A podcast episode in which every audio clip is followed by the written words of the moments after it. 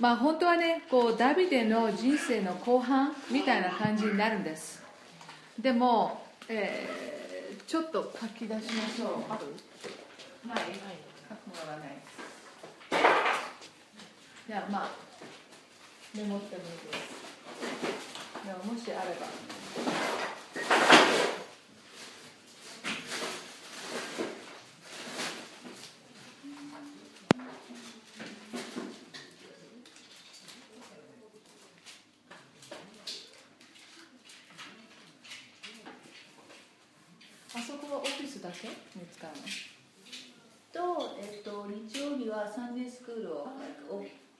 じゃああっちも使う。うん。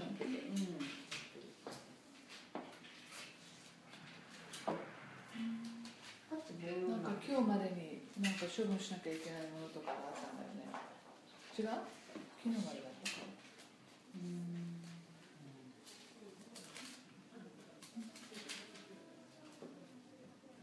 あっちの方もじゃね全部かもう17日に引き渡す昨日ですか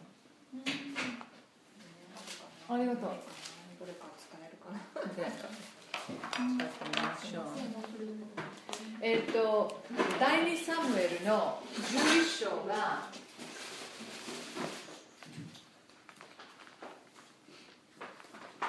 11章が、その、えっと、ダビデとバテシェバの罪を犯したあの箇所なんですね。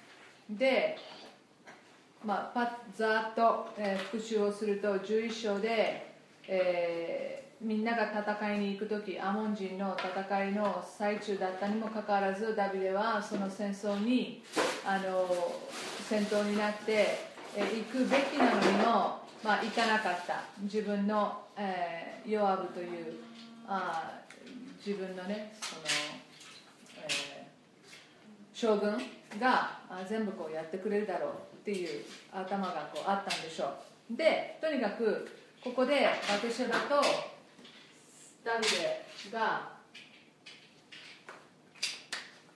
そういう関係を持ちます。そしてダビデはそれをカバーカバーしてカバーしようとします。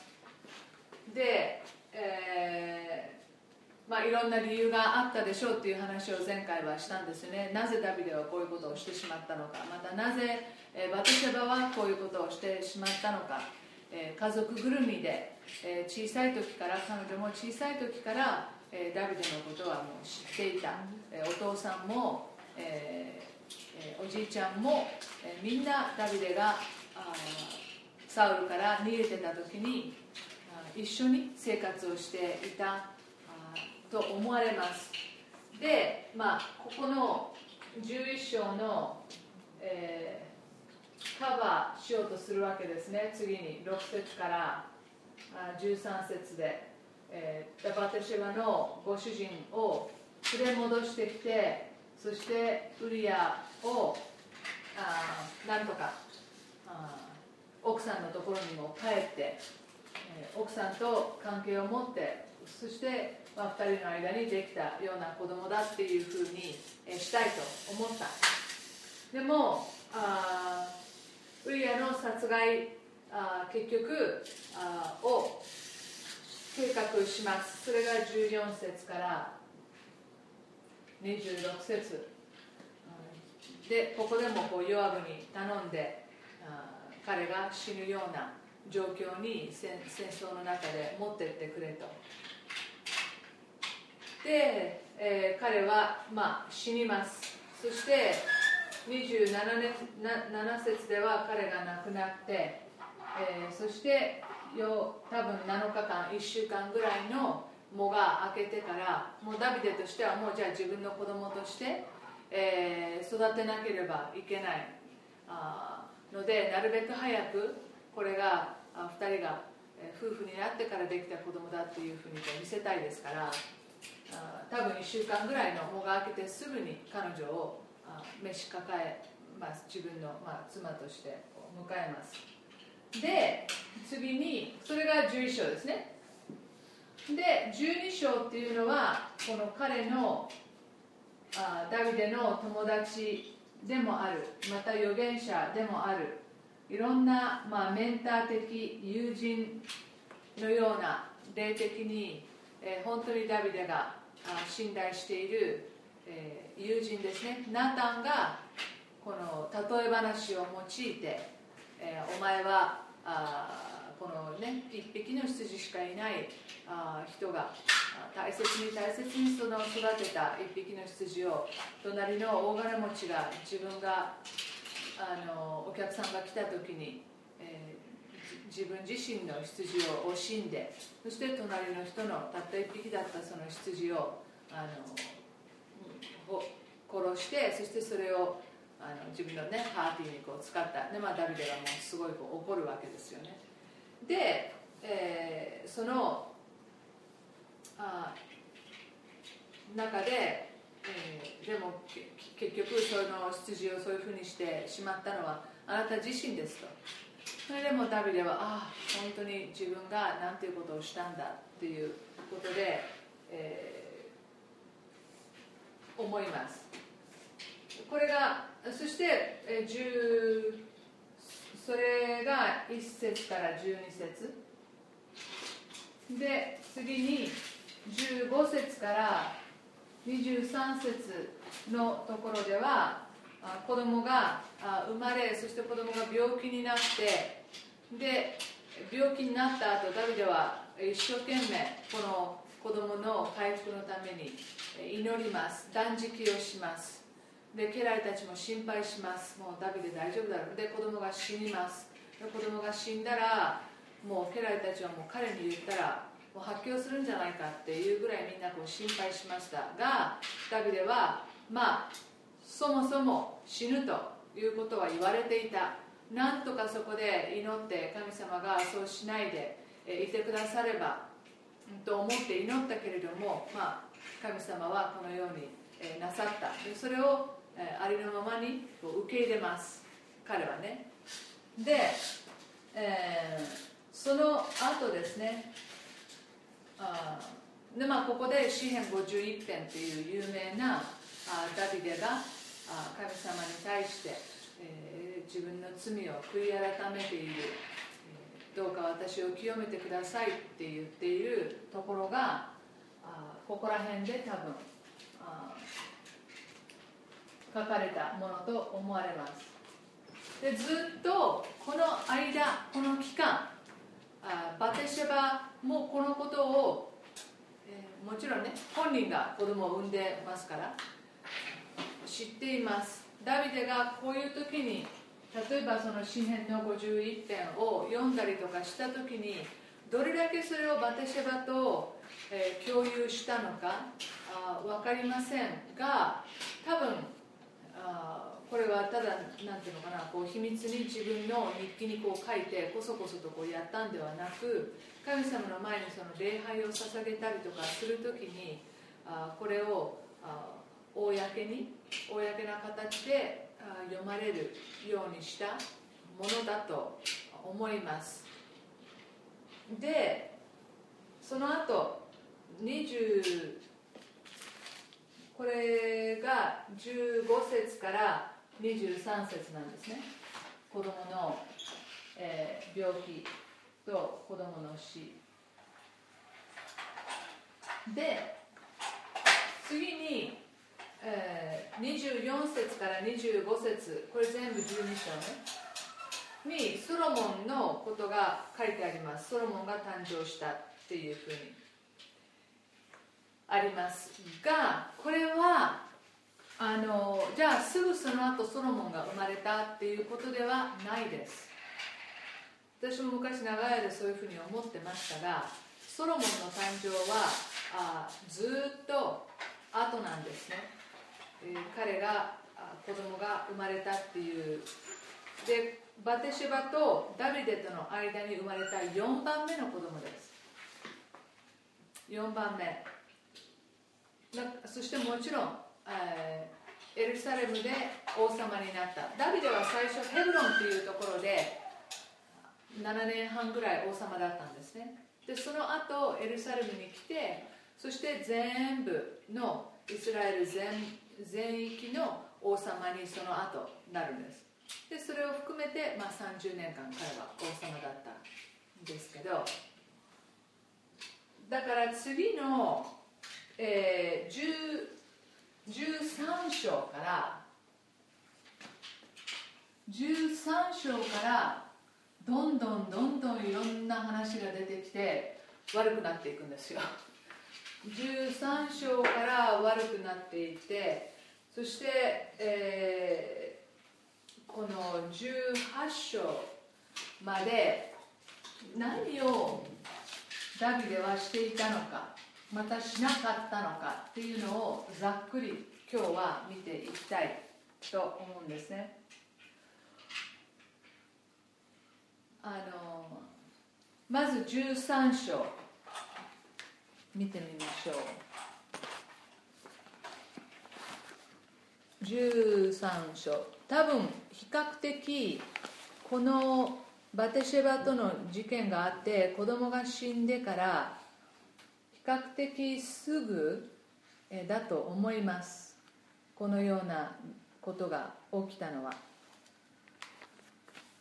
うん、13章。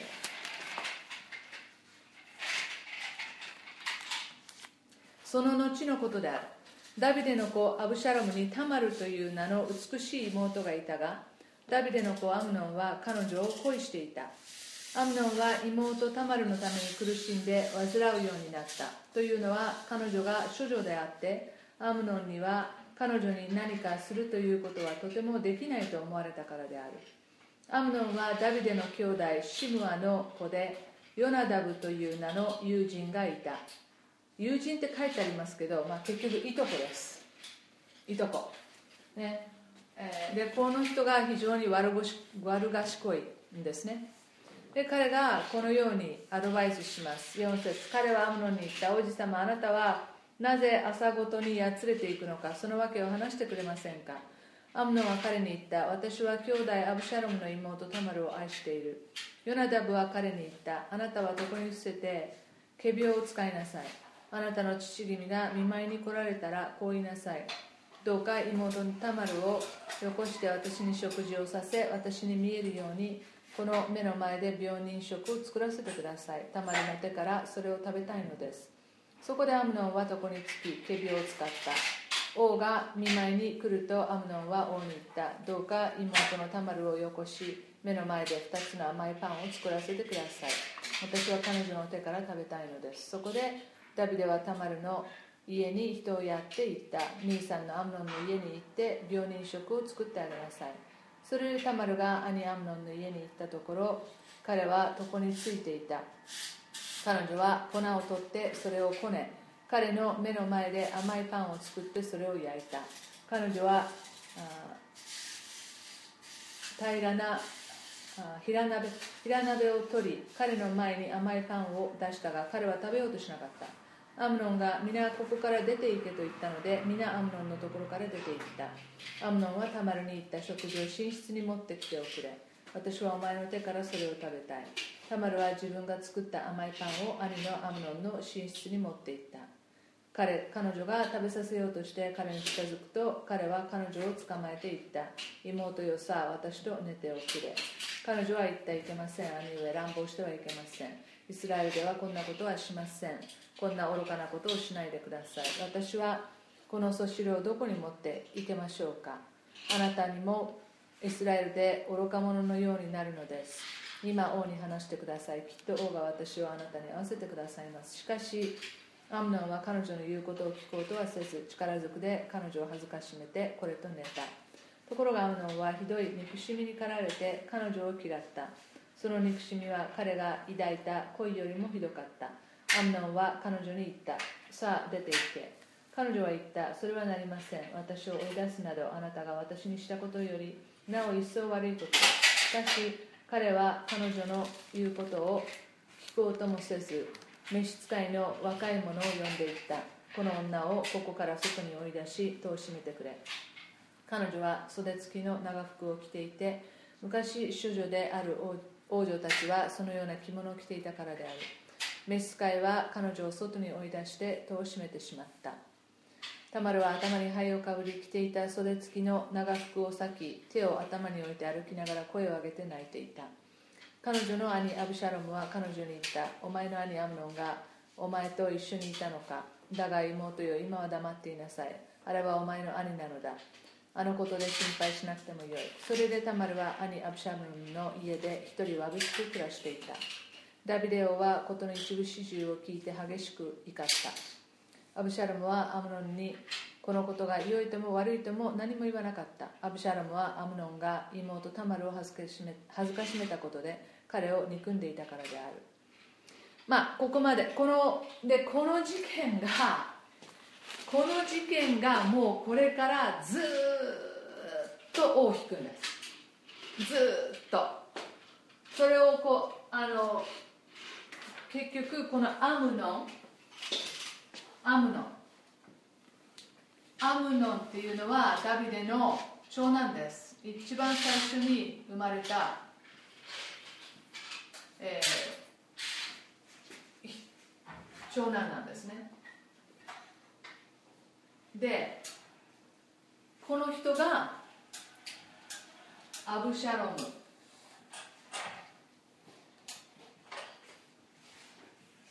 アブシャロムは3なんです。でこの間にこの間勉強したアビガイル。アビガイルとの間にできた息子がいます。でもこの息子はもう全然登場しないです。どこにも登場しない。名前だけがアビガイルとの間にできた子っていうことで登場するのでまあ多くの学者たちは彼は自然死したんではないかと、えー亡くなったんではないかっていうふうに言われてるんですね。全然出てきません。でこの、えー、悪ごし悪悪賢いあ助言をしたあヨナダブっていうのはここにも書いてあります。シムヤシムはダビデの兄弟の1番目2番目3番目の上から3番目のお兄さんの子供なんです。このヨナダブっていうのは。だからダビデのお兄さんの子供とダビデの子供この2人がいとこですね。まあ年齢は年齢差はすごくあると思います。でもあのまあここでね、えー、ヘブル的なんでしょうね。彼のいとこであるとかっていうふうに、えー、書いてなくてあの、まあ、友人だったっていうねあのがいた。でまあヨナダブは多分最初からこれを、えー、その何かこう作ってくださいって何か食べ物を作ってもらったらいいですよっていうアドバイスだけではなかったんじゃないかと。ここには書いてないですけれども、まあ、非常にその悪し悪賢いっていうのがあるのでまあ、彼の何を背後で何をた、まあ、特に企んではいないと思う。でも非常に仲のいいいとこがこの、ね、自分のもう一人のこのいとこにを好きになっていてもうどうすることもできないもう毎日悶々としている彼にじゃあ食事作ってもらったらどうどうですか、まあ、そこから流れに任せてなんとかなったら自分のものにできるかもしれないっていうようなあことをそそのかしただとかもしれません、えー、とにかくいいアドバイスをしたとは言えないってことですよね。あ本当ならば、ね、自分の、え腹違いの妹に対して、えー、そんなふうに思っちゃいけないですよって言うべきだったのにえー、食事を作ってもらったらどうかっていうふうに言ったわけですから。でこのタマルはまあ多分想像ですけどこのアブシャロムの妹のタマルは、えーまあ、生涯独身だったのかもしれません。ここを見る限りではねあの、えーここを見る限りではあ一人で兄アブシャロムの家で一人わびしく暮らしていたとあります。で21節にダビデ王は事の一部始終を聞いて激しく怒った。あるんですね。でもそれだけです。それだけ。あとは何もしない。激しく怒っておしまい。もうそのことに対してじゃあこの、えー、アムノンに対しても何か罰を加えたとかあそういうことではない。お前何してるんだっていうふうなことだけで収まった。を収めたっていうか。でこれがアブシャロムの中ではあ憎しみが芽生えます。自分の兄に対して、えー、で23節を見ると2年経ってってありますね。2年経ってアブシャロムはこの後ですね、えー、宴会を催すんです。で王の息子たち全員を招いてでお祝いをすることに、えー、しました。でこの当時まだソロモンとかはまだ全然生まれてないとあまだまだねまだ先の話ですがこの全員を招きました。で、えー、みんな来てください。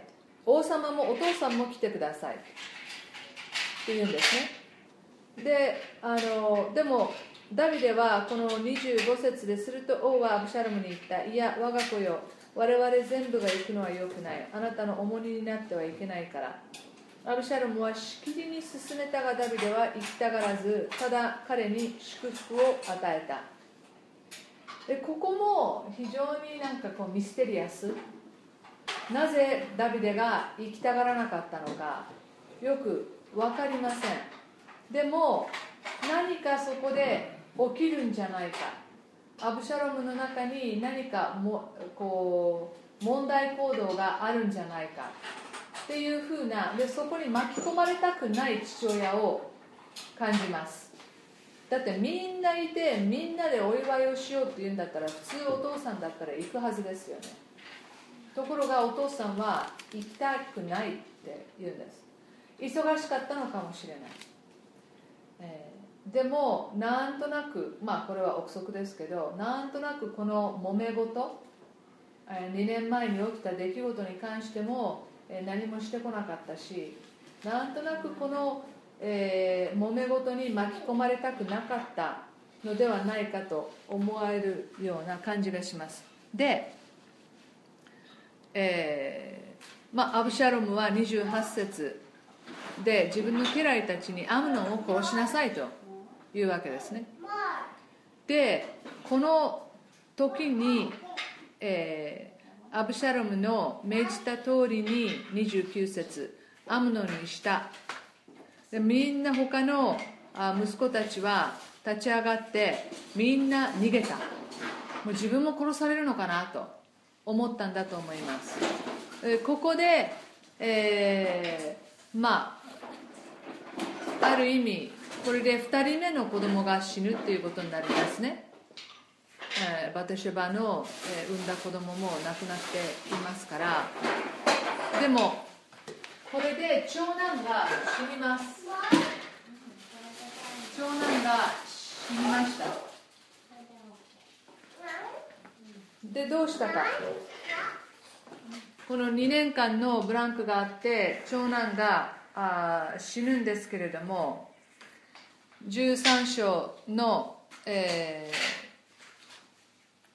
でね最初はね、えー、もうみんな死んじゃったのっていうような誰かがそういったようなことをあの言いに来たのでダビデはもうなんか自分の子供たちがみんな死んだのかなってこうちょっとびっくりするんですけどいやいやあそうじゃないですよと。でこのいとこのヨナダブはあもうずっとアブシャロムはあのこういうこれをいつかこういうふうにしたいっていう、えー、復讐をの心を持っていました。っていうことを32節で言うんですね。アムノンが妹のタマルを始めた日から胸に持っていたことですと。でもみんな死んでるわけではないので大丈夫です。で結局アブシャロムは逃げるんですね。ここから。34節。一方アブシャロムは逃げた。見張りの若者が目を上げてみると見よ彼の後ろの山沿いの道から大勢の人々がやってくるところであった。ヨナダブは王に言った。ご覧ください。王子たちが来られます。このしもべが申し上げた通りになりました、えー、まあヨナダブちょっとね責任を感じてると思いますね。自分がそういうふうなことを言ってそして大ごとになってしまったのであ,、まあ、あまりね自分のことを、えー、なんていうのかな挽回するじゃないけど一生懸命頑張ってますよっていうようなアピールをなんか私はこう感じます。で、えー、36節。彼が語り終えた時そこに王子たちが来て声を上げて泣いた。王もその家来たちも皆非常に激しく泣いた。アブシャロムはゲシュルの王アミフデの子タルマイのところに逃げた。ダビデはいつまでもアムノンの死を嘆き悲しんでいた。アブシャロムはおじいさんのところに逃げるんです。これおじいちゃんなんですね。アブシャロムのおじいちゃんのところに、えー、逃げます。彼のおじいさんも、えー、小さな小さな小さな国の、えー、王様でした。でずっとアブシャロムは38節。アブシャロムはゲシュルに逃げていき3年の間そこにいた。でここで3年。最初アムノンの事件が経って2年経ちましたね。そして今度はアブシャロムは逃げてここで3年です。時間が少しずつ少しずつ、えー、経って、えー、いきます。でもこのことに対してもダビデは何もしないんです。え36節の、え、みんな非常に激しく泣いた。みんな悲しんだ。でもそれで終わりです。アブシャロムがこう逃げたら連れ返すっていうこともしない。もうそのまんま逃げたら逃げたまんま。で、えー、この問題に何もあの対処しようとはしないんですね。39節。ダビデ王はアブシャロムに会いに出ることはやめた。アムノンが死んだのでアムノンのために悔やんでいたからである。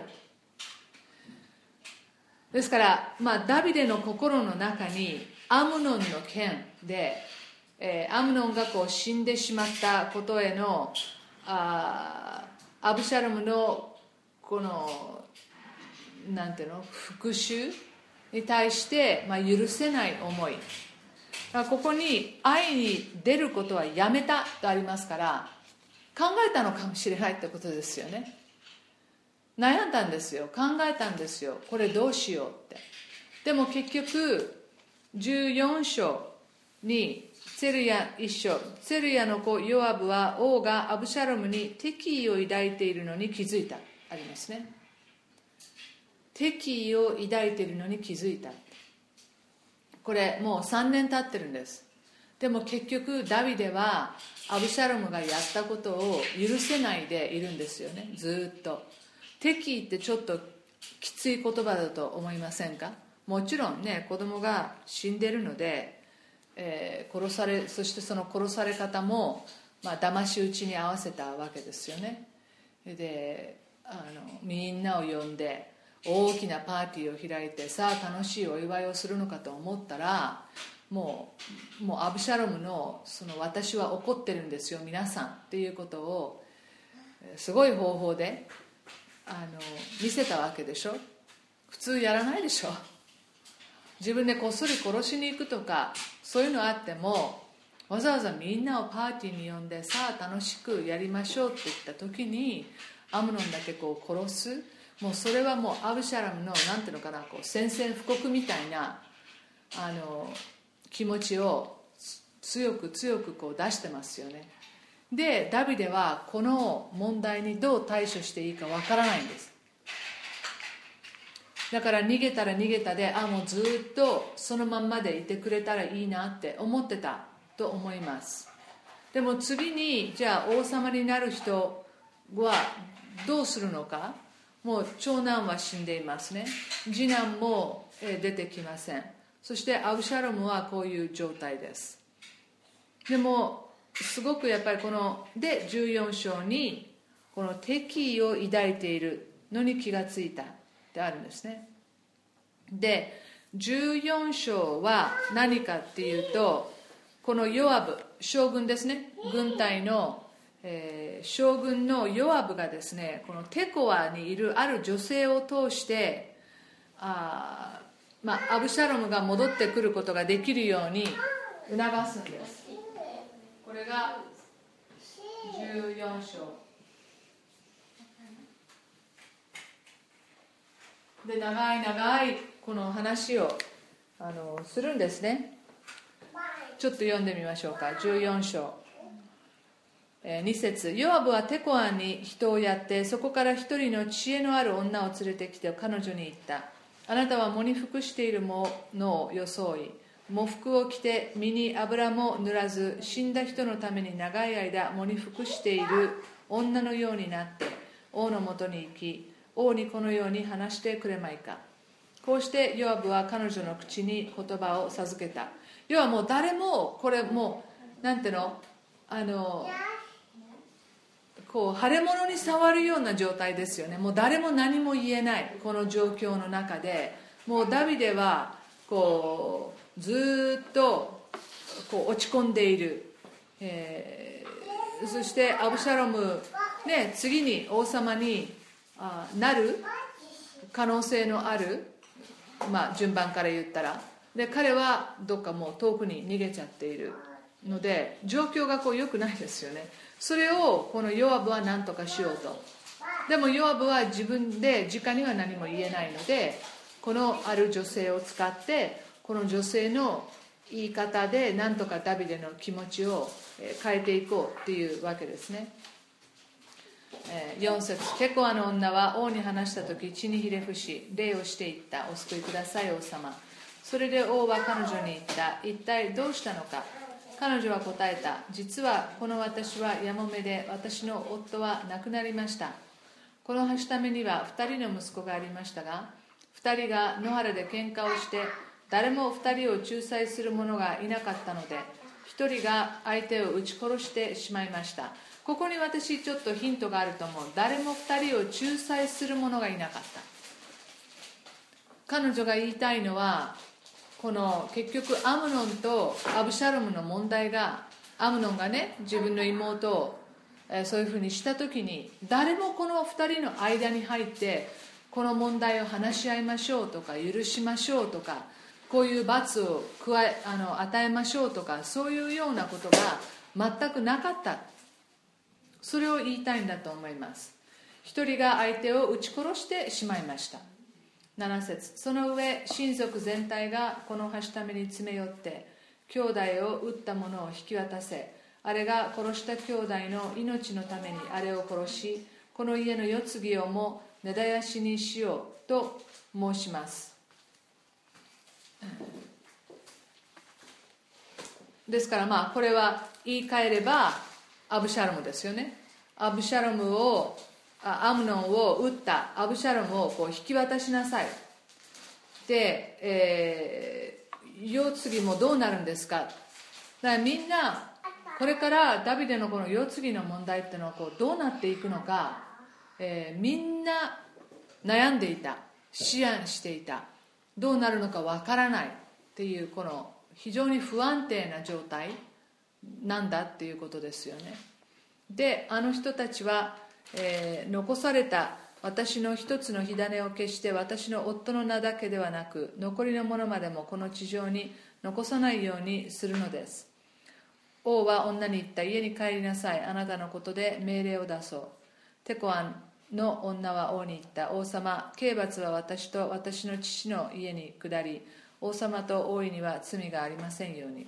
王は言った。あなたに文句を言う者がいるならそのものを私のところに連れてきなさい。そうすればもう二度とあなたを煩わすことはなくなる。そこで彼女は言った。どうか王様あなたの神主に心を止め血の復讐をする者が殺すことを繰り返さず私の息子を根絶やしにしないようにしてください。王は言った。主は生きておられる。あなたの息子の髪の毛一本も決して地に落ちることはない。すると女は言った。この橋ために一言王様に申し上げさせてください。王は言った。言いなさい。女は言ったあなたはどうしてこのような神のために逆らうようなことを図られたのですか？王は先のようなことを語られてご自分を罪あるものとされています。王は追放されたものを戻しておられません、えー、な要はもうもう自分が悪かったっていうね、えー、王は先のようなことを語られて自分を罪あるものとされています。王は追放されたものを戻しておられません。要はあなたはいつになったらアブシャルムを連れ戻すんですか？ということですね。14節私たちは必ず死ぬものです。私たちは地面にこぼれてもう集めることのできない水のようなものです。神は死んだものをよみがえらせてはくださいません。どうか追放されているものを追放されたままにしておかないようにご計画をお立てください。今私がこのことを王様にお話に参りましたのも人々が私を脅したからです。それでこのはしためはこう思いました。王様にお話ししてみよう。王様はこのはしための願いを叶えてくださるかもしれない。王様は聞き入れて私と私の子を神の譲りの力根絶やしにしようとする者からこのはしためをきっと助け出してくださるでしょうから。それでこのはしためは王様の言葉は私の慰めとなろうと思いました。王様は神の使いのように善と悪とを聞き分けられるからです。あなたの神主があなたと共におられますように。でまあダビデはずっとこの間もう分かってるわけです。あもうアブシャルムの話してるな。でどうせヨアブがよこした人なんだなってもう全部もう分かるわけですね。で19節に王はこれは全部ヨアブの指図によるんであろう。ただ彼女はそうです。でヨアブが私にこういうふうに命じたんです。でまあ20節あなたの家来ヨアブは事の成り行きを変えるためにこのことをしたんです、えー、で、21節に王はヨアブに言ったよろしいその願いを聞き入れた。言って若者アブシャルムを連れ戻しなさい。まあこれこのヨアブがねこのテコアの女っていう人を使ってやんわりと自分が行くと角がこう立つ、えー、自分は王様に指図できない。でもこの女の人を使ってダビデの心をですねこうあの変えていこうって思ったわけですね。でじゃあそうしましょうって言ってところが24節を見ると、まあ、アブシャロム戻ってきます。王は言った。あれは自分の家に引きこもっていなければならない。私の顔を見ることはならぬ。それでアブシャルムは家に引きこもり王の顔を見なかった。でこれがですね28節によるとここでまた2年間。2年間の月日が流れるんです。ねアブシャラムとダビデは会わない。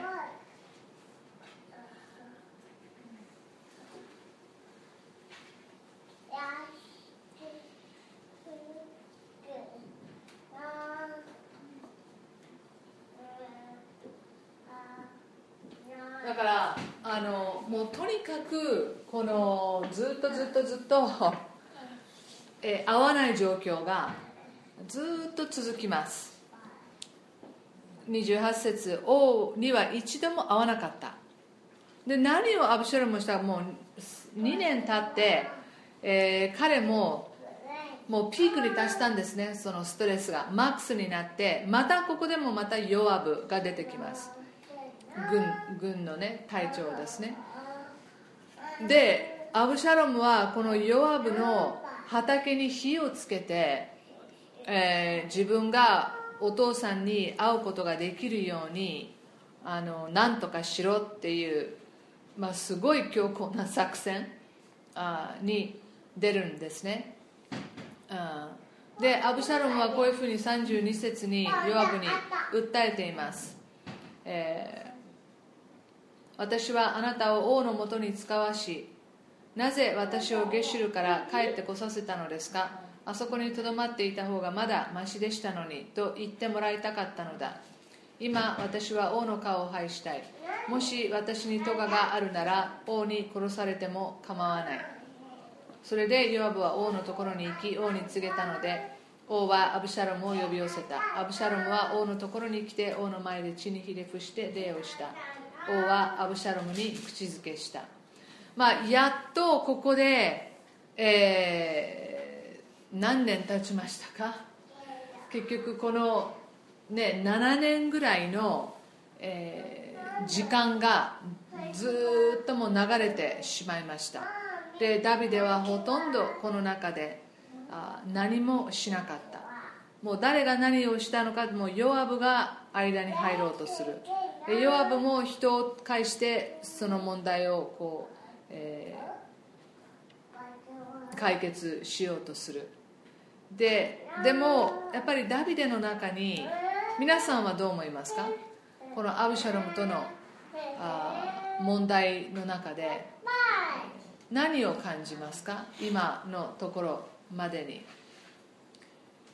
この7年間の動き。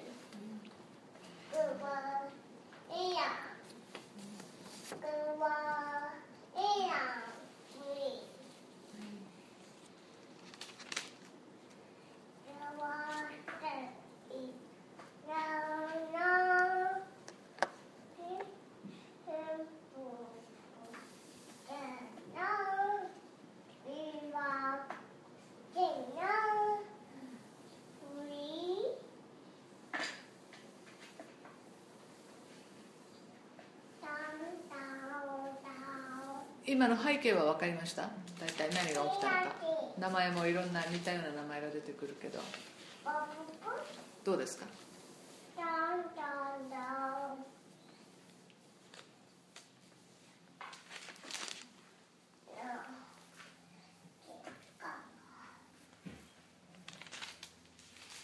どういう心理が働いてると思いますか？それぞれの人たちの中に。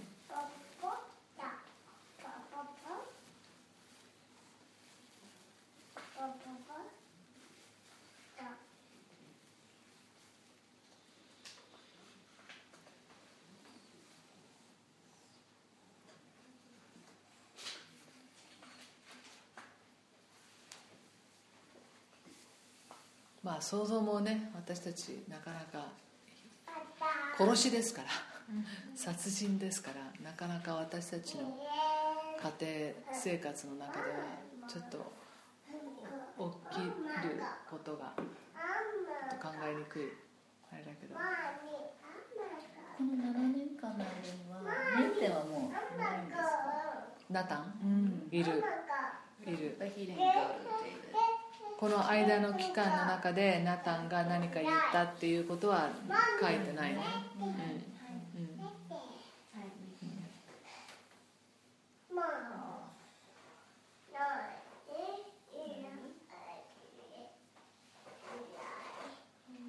この時はもうダビデ王はあまり詩篇を書いてないこの間にこう書かれたものっていうのは記録ここの間にこういうふうなことを書きましたっていうのはない、うん。うん、ないです。後でそのアブシャロムが謀反を企ててダビデが逃げなきゃいけなくなった時の詩篇はあるけど、うん、それまでにこう彼がこう書いたっていうのはわ,、うん、かんないね、うん、あったらね彼のその心境がねもうちょっとなんかこう分かるような気がするけど。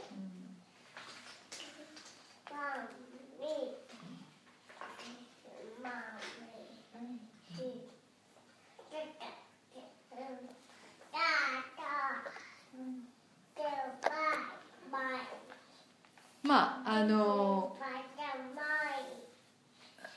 また後でとにかくこう私がこう見えるのは33節のようやくアブシャロムはダビデとこの面会をさせてもらえるけれどもそしてアブシャロムの地位は回復した、えー自分のそのダビデの子供としての、ね、ある程度その地位っていうのは。でもやっぱり心は回復しないまま、えー、2人の関係のこの修復っていうのは本当に表向き。だったように思います。このアブシャラムのような子供をどうしていいかわからない、ダビデがいるような気がします。またこの問題解決に取り組もうっていう姿勢がなくてなんとかこのこのまんまこうないかのように過ごしていけばなんとかなるだろうっていうようなね。ところが、まあ、次からが有名ここも有名です。けど15章になるとアブシャルムはお父さんへの謀反を企てます。そして時間をかけて、えー、あまあ、ここは多分地位の回復っていう意味でもその後アブシャルムは自分のために戦車と馬それに自分の前を走る者50人を手に入れたとありますからある程度そのアブシャルムのね、えー、地位というものところが今度はアブシャルムは何をするかっていうといろんな人たちにしゃべるようになるんですよね。でアブシャルムは非常にハンサムでした。あそして髪の毛がねすごくこう長くて有名ですけど非常に美しい容姿だった。で15章の2節から見るとアブシャルムはいつも朝早く門に通ずる道のそばに立っていた。裁きのために王のところに来て訴えようとする者があるとアブシャルムはその一人一人を呼んでいっていた。あなたはどこの町の者か。その人がこのしもべはイスラエルのこれこれの部族のものです。と答えるとアブシャルムは彼にご覧あなたの訴えは良いし正しい。だが王の側にはあなたのことを聞いてくれる者はいない。王の側にはあなたのことを聞いてくれる者はいない。と言いさらにアブシャルムはもうこれはもうはっきりとね王様はあなたの言うことなんか聞いてくれませんよ。ってもうはっきり言ってるわけです。さらにアブシャルムはああ誰かが私をこの国の裁きつかさに立ててくれたら訴えや申し立てのある人が皆私の心に来てところに来て私がその訴えを正しく裁くのだがと言っていた。人が彼に近づいて挨拶しようとすると彼は手を差し伸べてその人を抱き口づけを、した、まあ、非常にその親身になって私はあなたたちの味方ですよっていうようなね、えー、もう王子様ですからそこまで親しいような挨拶を普通の人はこうしないつもり。でももう彼の方からもう自分の懐に入れよう懐に入れようっていうえー、そして6節アブシャロムは裁きのために王のところに来るすべてのイスラエル人にこのようにした。こうしてアブシャロムはイスラエル人の心を盗んだ。で次のところ見てください。それから4年。4年間アブシャロムはこれをやり続けるわけです。よもう緻密にこう計画してるというかまあ最初からこの大掛かりな謀反を企てていたのか分かりませんがこのアブシャラムの心の中にこの芽生えた父への憎しみがあのここで少しずつ少しずつこんなこんな人が王様でいいの？って自分も思うようになったし、えーじゃあこの人たちを自分の方に引き寄せたらいいじゃないかっていう気持ちに彼はなっていくんですね。4年間。でですからこれタマルの事件から11年ですよ皆さん。11年間アブシャロムはこの心の中にある憎しみっていうものを少しずつ少しずつあのこう貯めていった。でダビデはこの間何もしなかったんですね。でここで、えー、アブシャロムは、まあ、ヘブロンに行きたいですと言うんで言うんですね。であのここで請願を果たしたいと。私はあの昔本当にエルサレムに私が連れて帰ってくることができるなら神様あなたに使えますと言って請願を立てました。って言ってあの彼はヘブロンに行くんです。ところがヘブロンに行ってアブシャロムは人をわーっと集めて、えー、私が王様になります。もう宣言するんですね。でこの4年間4年間ずっとみんなの心を自分の方になびかせるように働いてますからみんなアブシャロムが大好きなわけです、えー、でアブシャロムが私が王になるって言ったらあねこういう時って不思議で本当に一体ダビデは今まで何してたんだろうってみんなはこう思うわけでしょ。であ私だ私がいろいろ裁きつかさをやったらみんなのいろんな訴えや申し立てをちゃんと私がするのにって。みんなの心の中であアブシャロムは何かを変えてくれるかもしれない。今まで何か特に悪いことがあるわけじゃないのにこのアブシャロムのこのあ気持ちにみんななびくわけですね。で、えー、そもそも彼はあの200人の人を連れてもうエルサレムを出て行っていました。でこのアブシャロムはアドバイザーを自分の上に自分のアドバイザーとして、えー、このアヒトフェルっていう人を呼び寄せます。アブシャロムは生贄を捧げている間に人をやってダビデの議官をしているギロ人アヒトフェルを彼の町ギロから呼び寄せた。この謀反は根強くアブシャロムに組みする民が多くなった。それで実はですねバテシェバのおじいさんの名前がアヒトフェルなんですね。で同じギロ人なんですね。だから私はこのバテシェバのおじいさんがこの謀反を企てた時の、えー、アブシャラムのアドバイザーだったのかもしれないと考えます。自分の孫娘に対してダビデがやったこと一時は許したかもしれないけれども、えー、何年も経ってこの1 2 3年経って、えー、このダビデの息子が謀反を企てた時にじゃあそので今までこのアヒトフェルっていうのはダビデのアドバイザーだったんです。すっごいシャープな人で彼のアドバイスはなんかもう天使がアドバイスしてるのかなと思うぐらいすごかったってこう後でこう出てきますけれども。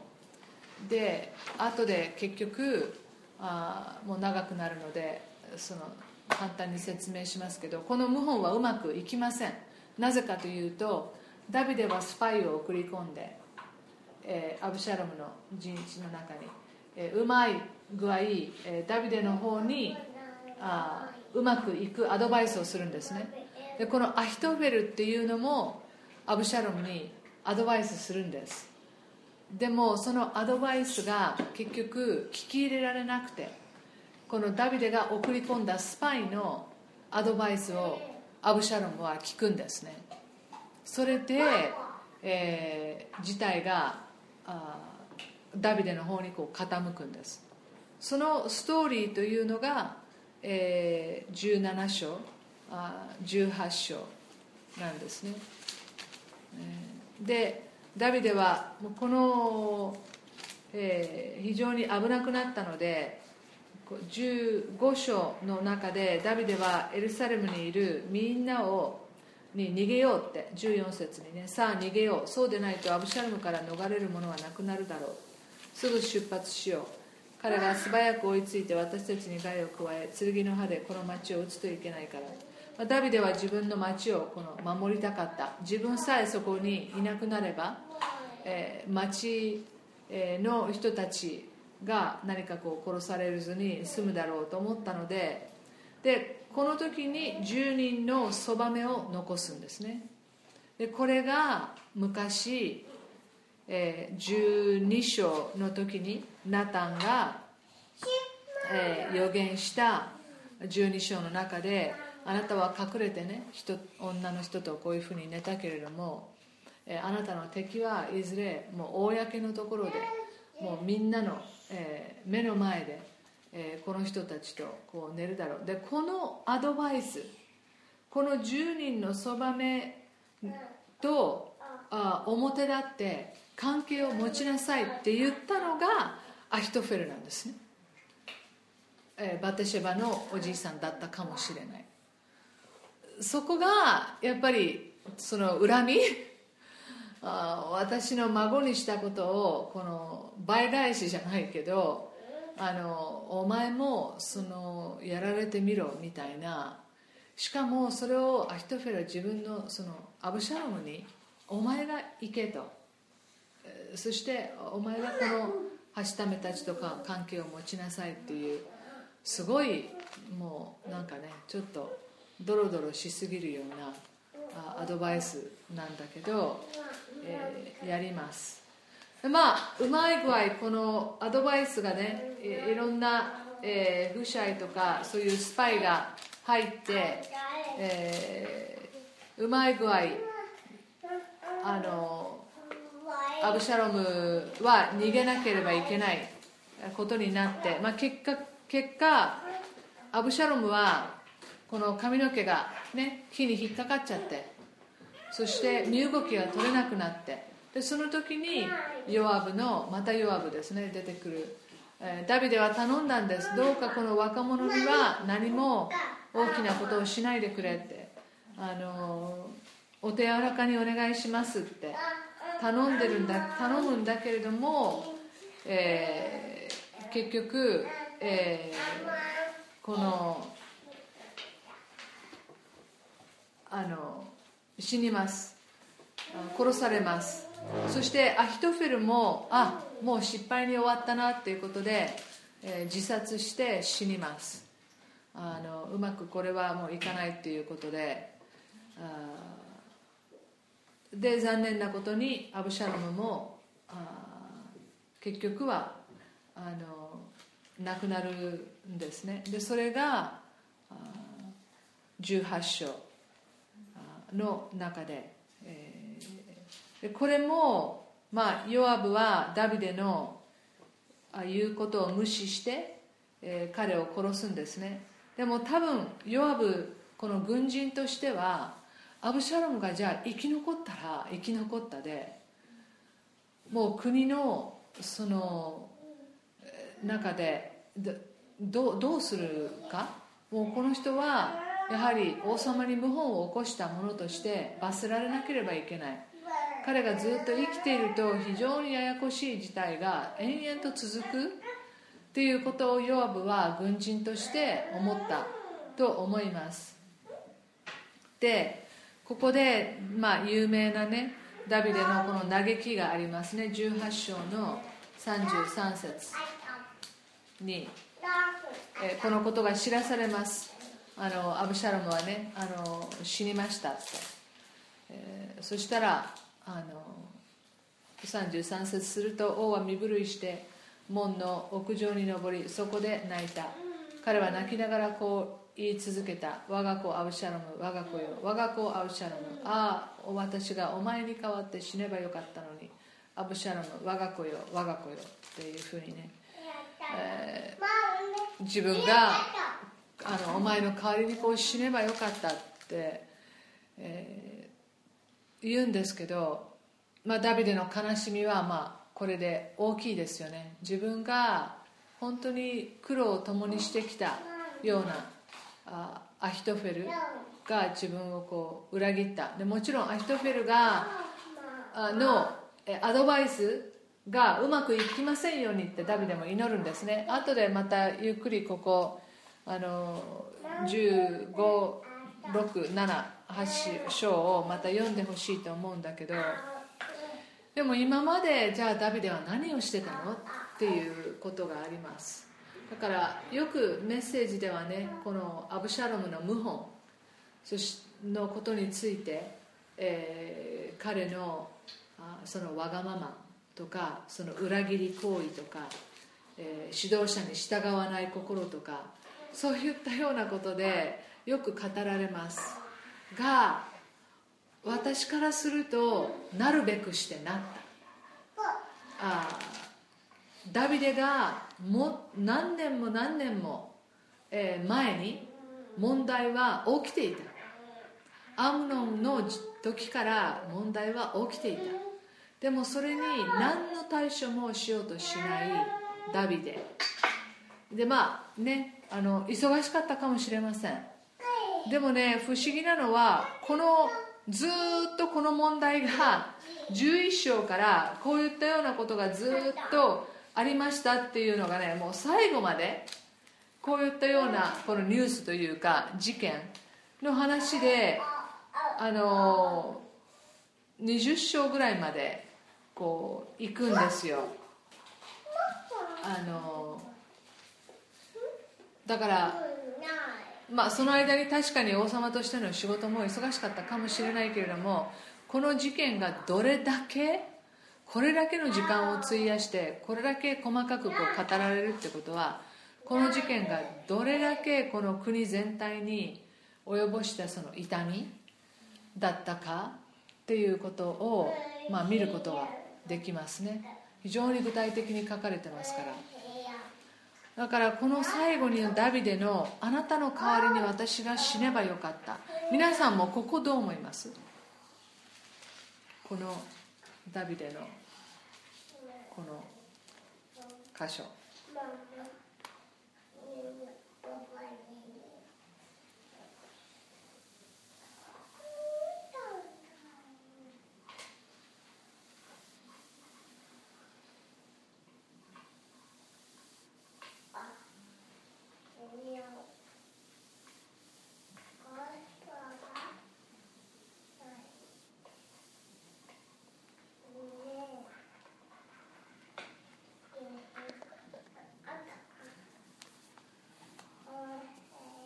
どうでしょう？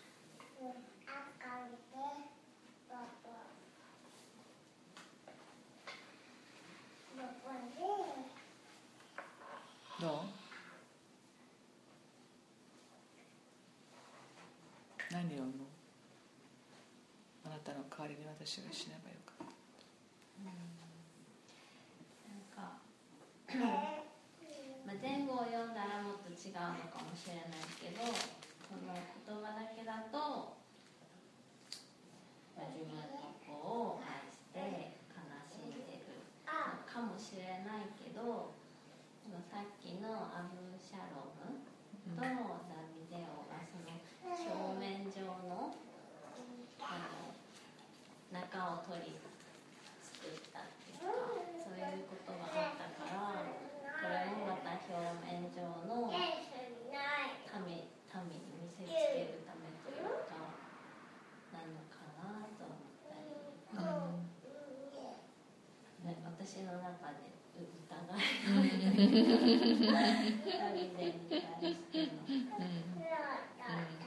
まあ、それぐらい疑っちゃうぐらいやっぱりねダビデはあんまり何もしてこなかったっていうね。疑うん。ね。まあ、その言葉をそのまま取っていいのかうん。なんか裏を疑ってしまううん。私のうん中には疑っちゃうな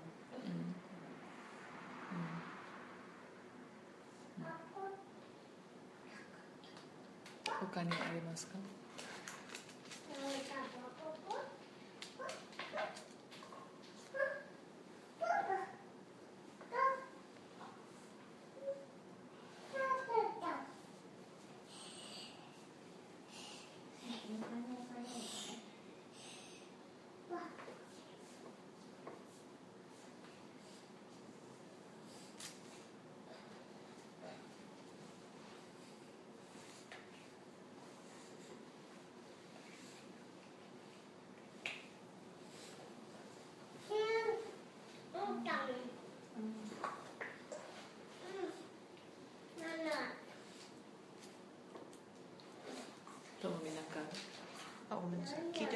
ダビデが殺した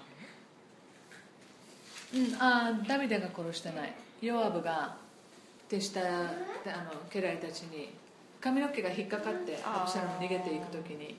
でもう心臓をね突き刺してその殺すんだよね、うん、アブシャロムはそれで死にます。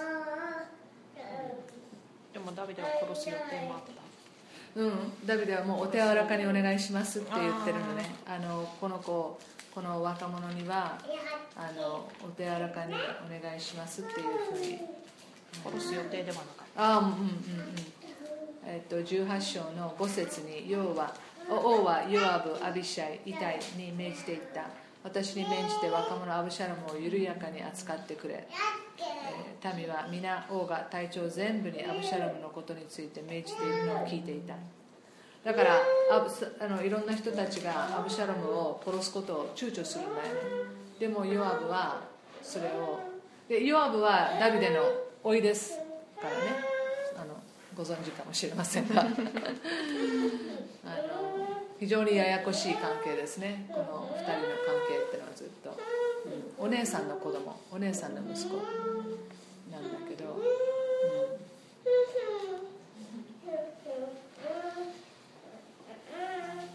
やっぱり普通に悲しかったんじゃないですかね。じゃあ。じゃあとか言って。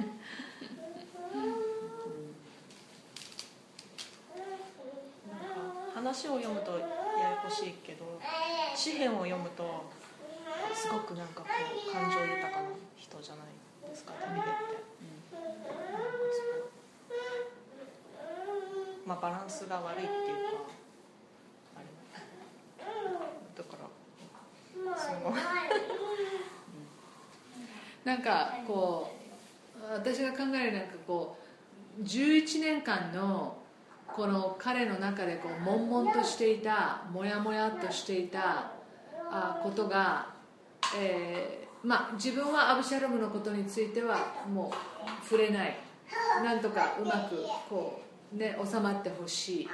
そしてアブシャロムは自分に対してこの謀反を企ててそして自分が逃げなければいけなくなった時にやっぱり自分の息子が自分に対してそこまでの思いをやっぱりそこまでのこの憎しみのようなものを抱いていたことにダビデはハッとさせられるんじゃないかなと思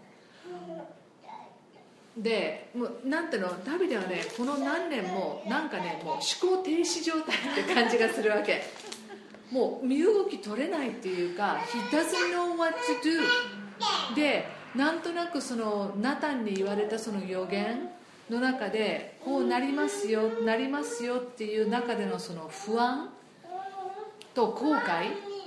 あのがずっとこう彼の中にこう正しい判断をすることをすごいこう鈍らせていたようなこう気がする。でやっぱり大きな罪を犯した後ってやっぱりねこう動けなくなる。すごい罪悪感。をずっとこう感じたりしていてもちろんダビデは自分が許されているってことはこう分かってる。で詩篇でもそういうふうにこう言うんだよ。51編とかでもね。そのまあ51編とか。でもちょっとじゃあそのでもアブシャロムに謀反を企てられた時に初めてそのさっきグレイスが聞いてた詩篇の3編がこのアブシャロムから逃れた時の参加なんですね。そこをちょっと見てみましょう。詩篇の3編。主よなんと私の敵が増えてきたことでしょう。私に立ち向かう者が多くいます。多くの者が私の魂のことを言っています。彼に神の救いはないと。しかし主よあなたは私の周りを囲む盾私の栄光そして私の頭を高く上げてくださる方です。私は声を上げて主に呼ばわる。すると聖なる山から私に答えてくださる。私は身を横たえて眠る。私はまた目を覚ます。主が支えてくださるから。私を取り囲んでいる幾万の民をも私は恐れない。主を立ち上がってください。私の神私をお救いください。あなたは私のすべての敵の方を打ち悪者の歯を打ち砕いてくださいます。救いは主にあります。あなたの祝福があなたの民の上にありますように。まあここで私は身を横たえて眠るってすごい信仰だなと思いますよね。こうでもなんとなくこの詩篇を読む時にダビデってなんかここで目覚めたかなっていうね。あのもう逃げていく中で完全に全てを神様に委ねるわけでしょ。戦わないわけですよ。そのアブシャロムに対ももちろん息子に対してその戦いを挑むっていうことの、えー、辛さもあったかもしれないけどこれはもう神様に委ねよう。完全に、えー、このことに対してはああの逃げてあの行きましょうっていうことをね、えー、ダビデは思うんですよ。で、えー、全てを多分神あの神様の手にあの委ねて、えー、いきます。で戻ってきてやっぱりそのアブシャロムがこうしやっぱり彼にも死んでほしくない。やっぱり、えー、一連の責任はやっぱり自分にあった。っていう思いがこう強いと思います。実際アブシャロムが死んだ後も彼なかなか動けなくなっちゃってまたまたヨアブがちょっと頑張ってくださいってあなたのためにこれみんなやったんですよってあの国をねの存存亡の危機がかかってたんですよって。だからそこをちゃんとねあの覚えておいてくださいっていうようなねあのことをねあの言ってそれで誰でもこうハッとさせられるんだけどあのでねこのあと21章を見ると今度はね飢饉が起きるんですよ。でまた飢饉のことに対しての問題があったり人口調査のためのもとにかくこのある意味こう下り坂的 このバテシェバの問題を境にやっぱりダビデの苦労というのはだから70でこう死の死ぬ間際になった時にあの元気なダビデってのはどこにもいないわけ。もうベッドの中に入ってもう温まろうとしても温まることができない、えー、そしてもうただただもう寒い寒いその老人、えー、になってあのいます。だからまあどれだけのこの子供たちのことで彼の気持ちがあ本当にこう苦しみにあったか。でこのもしかしたらこれは分かりませんけどもしかしたらこのアブシャロムのぐらいの時にこのこの謀反を企てたぐらいの時にソロモンが生まれたかもしれない。なんで私はそうかなと思うのはソロモンっていう名前の意味が平和っていう意味なんだよね、うん、だからすごくあの彼の中で、えー、平和が欲しいなっていう気持ちがすごく強かったのかなって。もうもうこのごたごたこの苦しみ、えー、いろんなものはもういいっていうね思いがあってソロモンっていう名前を付けたのかなって思ったりもします、えー、そしてソロモンが生まれた時に神様がナタンにねあのでもこの子供には、えー、主に愛されるものっていう意味のエディデアジェレダイア英語ではジェレダイアって言うんだけど、えー、主に愛されるものっていう名前を神様はつけました。ソロモンにね。だからすごくここの中でダビデはあの平和を願う。もうこのこの本当に、えー、ヘトヘトだった。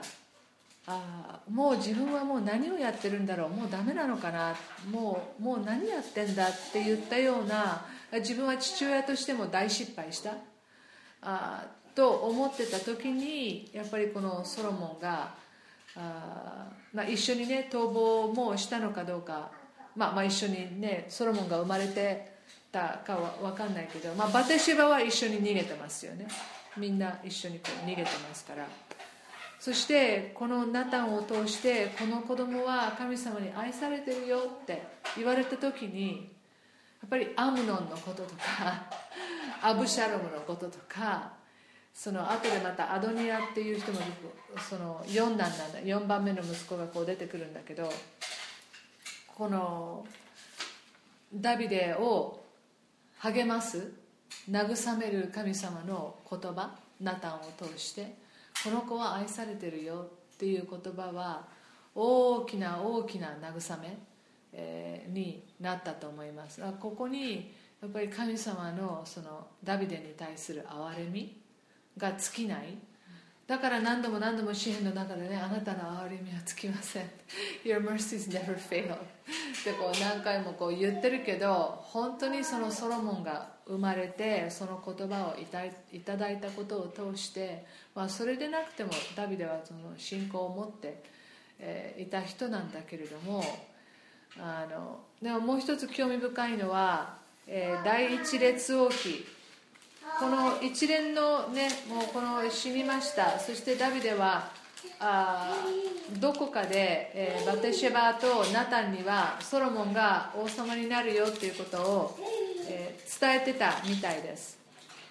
でもあのこのダビデが死ぬ直前彼が温まったらいいなってもうちょっと温めてあげればいいっていうことでアビシャグっていう女の人をあの懐に彼の、まあ、湯たんぽ代わりにあの家来たちはあのダビデのためにあの見つけてくるんですね。でこのアビシャグという女の人を、えー、自分は欲しいってなったのがアドニアっていう4番目の息子です。でこのアドニアは王様にもなりたいってなってまあ一時その、野心を抱いてそして、えー、あのまあ、王様になろうとこうするんだけれども、まあ、ソロモンそれでアドニアにつく人とそれからソロモンにつく人とこう分かれて、まあ、結果的にはソロモンにつくんだけどここにもう一つ興味深いあの言葉があります。それは列王記第一一章の6節。彼の父は存命中あなたはどうしてこんなことをしたのか？と言って彼のことで心を痛めたことがなかっ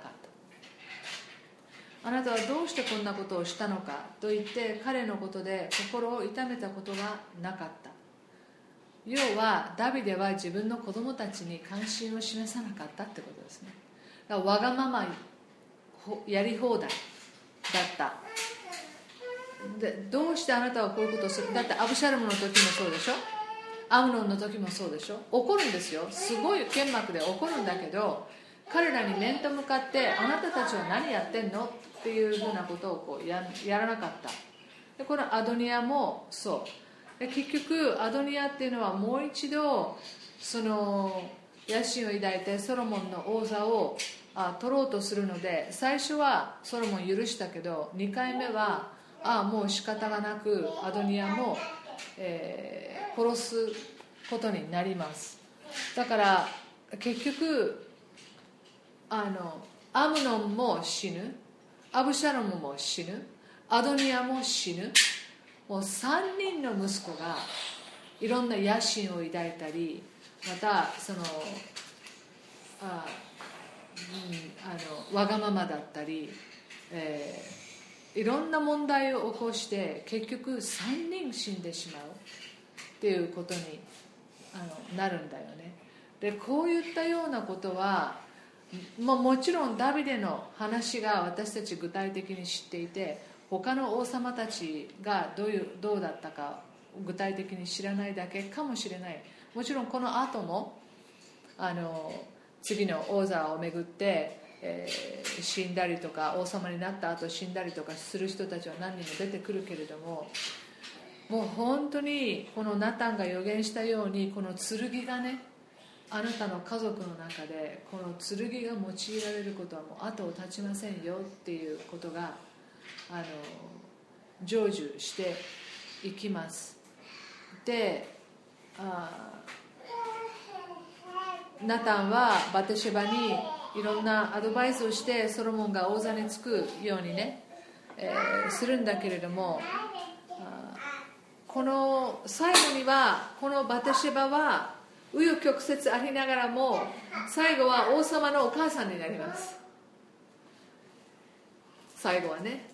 だからバテシェバの人生の中でこの最初の、えー、会員の罪から始まって自分の夫の死そして、えー、このアブシャロムアムノンとの出来事そしてアブシャロムの出来事アブシャムの謀反、えー、そして最後にはこのアドニアもバテシェバのところに来てねあの私アブシャギと結婚したいんですけどって言ったらあのバテシェバあ分かりました。じゃあそれは私が王様に聞いてあげましょう。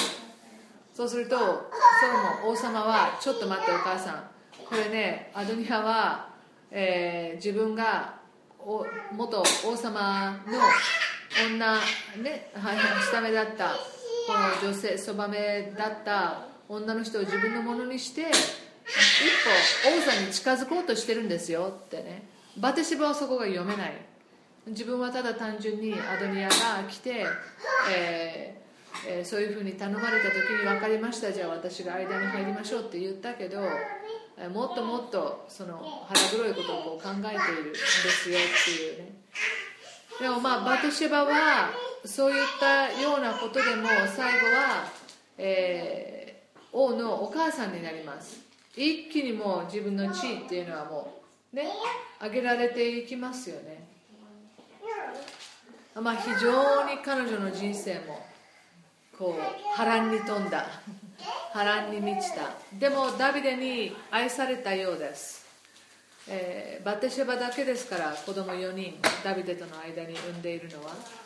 あだからすごく興味深いですよねそこは。そしてまあ一番大きなのがマタイによる福音書の一章の中で彼女がイエスの系図に出てくるってことですよね、えー、マタイの一章のあ6節にダビデにウリアの妻によってソロモンが生まれただここはやはりバテシェバっていう名前はないですね。ウリアの妻。でずっと彼女のことはウリアの妻ウリアの妻っていうふうにこう呼ばれます。だからもうみんなのやっぱりこう頭に残るのはあ彼女が元は、え、軍人のあ奥さんだった人が、まあ、ダビデのえー、奥さんになって。まあここでねなぜマタイがあえてここでウリアの妻によってっていうのはこのここに出てくる全ての女性がやっぱり神様の憐れみによって生かされている女性なんだっていう、えー、ことを示したい。メシアの系図の中にあこういったような女性たちが入っていて決して決して、えー、立派なあところからあ生まれるんではなく神様の恵みにの中にえそしてまたイエス様がどれほどご自身をへり下ったあ、ね、神が人となってこのような系図の中に含まれて、えー、いるにもかかわらず、えー、生まれてくださったっていうことをねあ示してると思うけど。はい。まあバテシェバの心は本当に痛かったでしょうね。ずっともう自分とダビデのせいでいろんなこうなったっていうね。あの歯車がこう狂ってしまったただダビデは何度でも何度でもこの十何年間の間にこれを直そうと思ったら直すことがこうできた。でも何か彼の中でそういう自分の子供たちと面と向かって問題を解決しようっていうのをダビデはしなかった、うん、だからこの父親の責任の大きさですよね。親の責任の大きさ。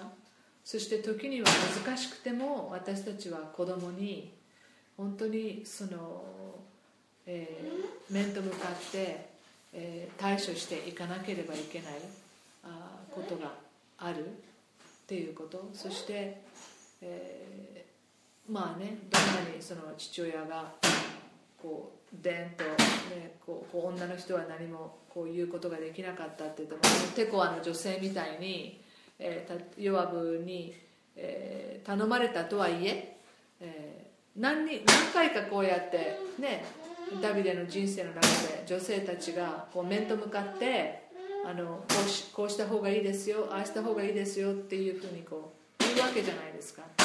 だからバテシェバもそれをやろうと思ったらできたはずなんだけど、えーまあ、それをしなかった。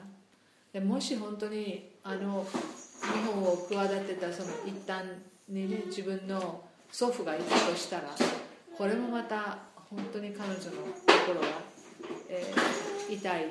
あどれだけ自分の父親自分の家族が傷ついていたのか。そしてその恨みつらみっていうものがもう十何年経ってからこういう結果でこう出てきてしまったっていうね。ことは本当に誰かの中で誰かね突然他人の人がこう現れてそういうふうなことをするんじゃなくて身内みたいな、ね、ものの中でこう起きたこう出来事なので、えー、まあダビデも70にして本当に年を取るわけだよね。うん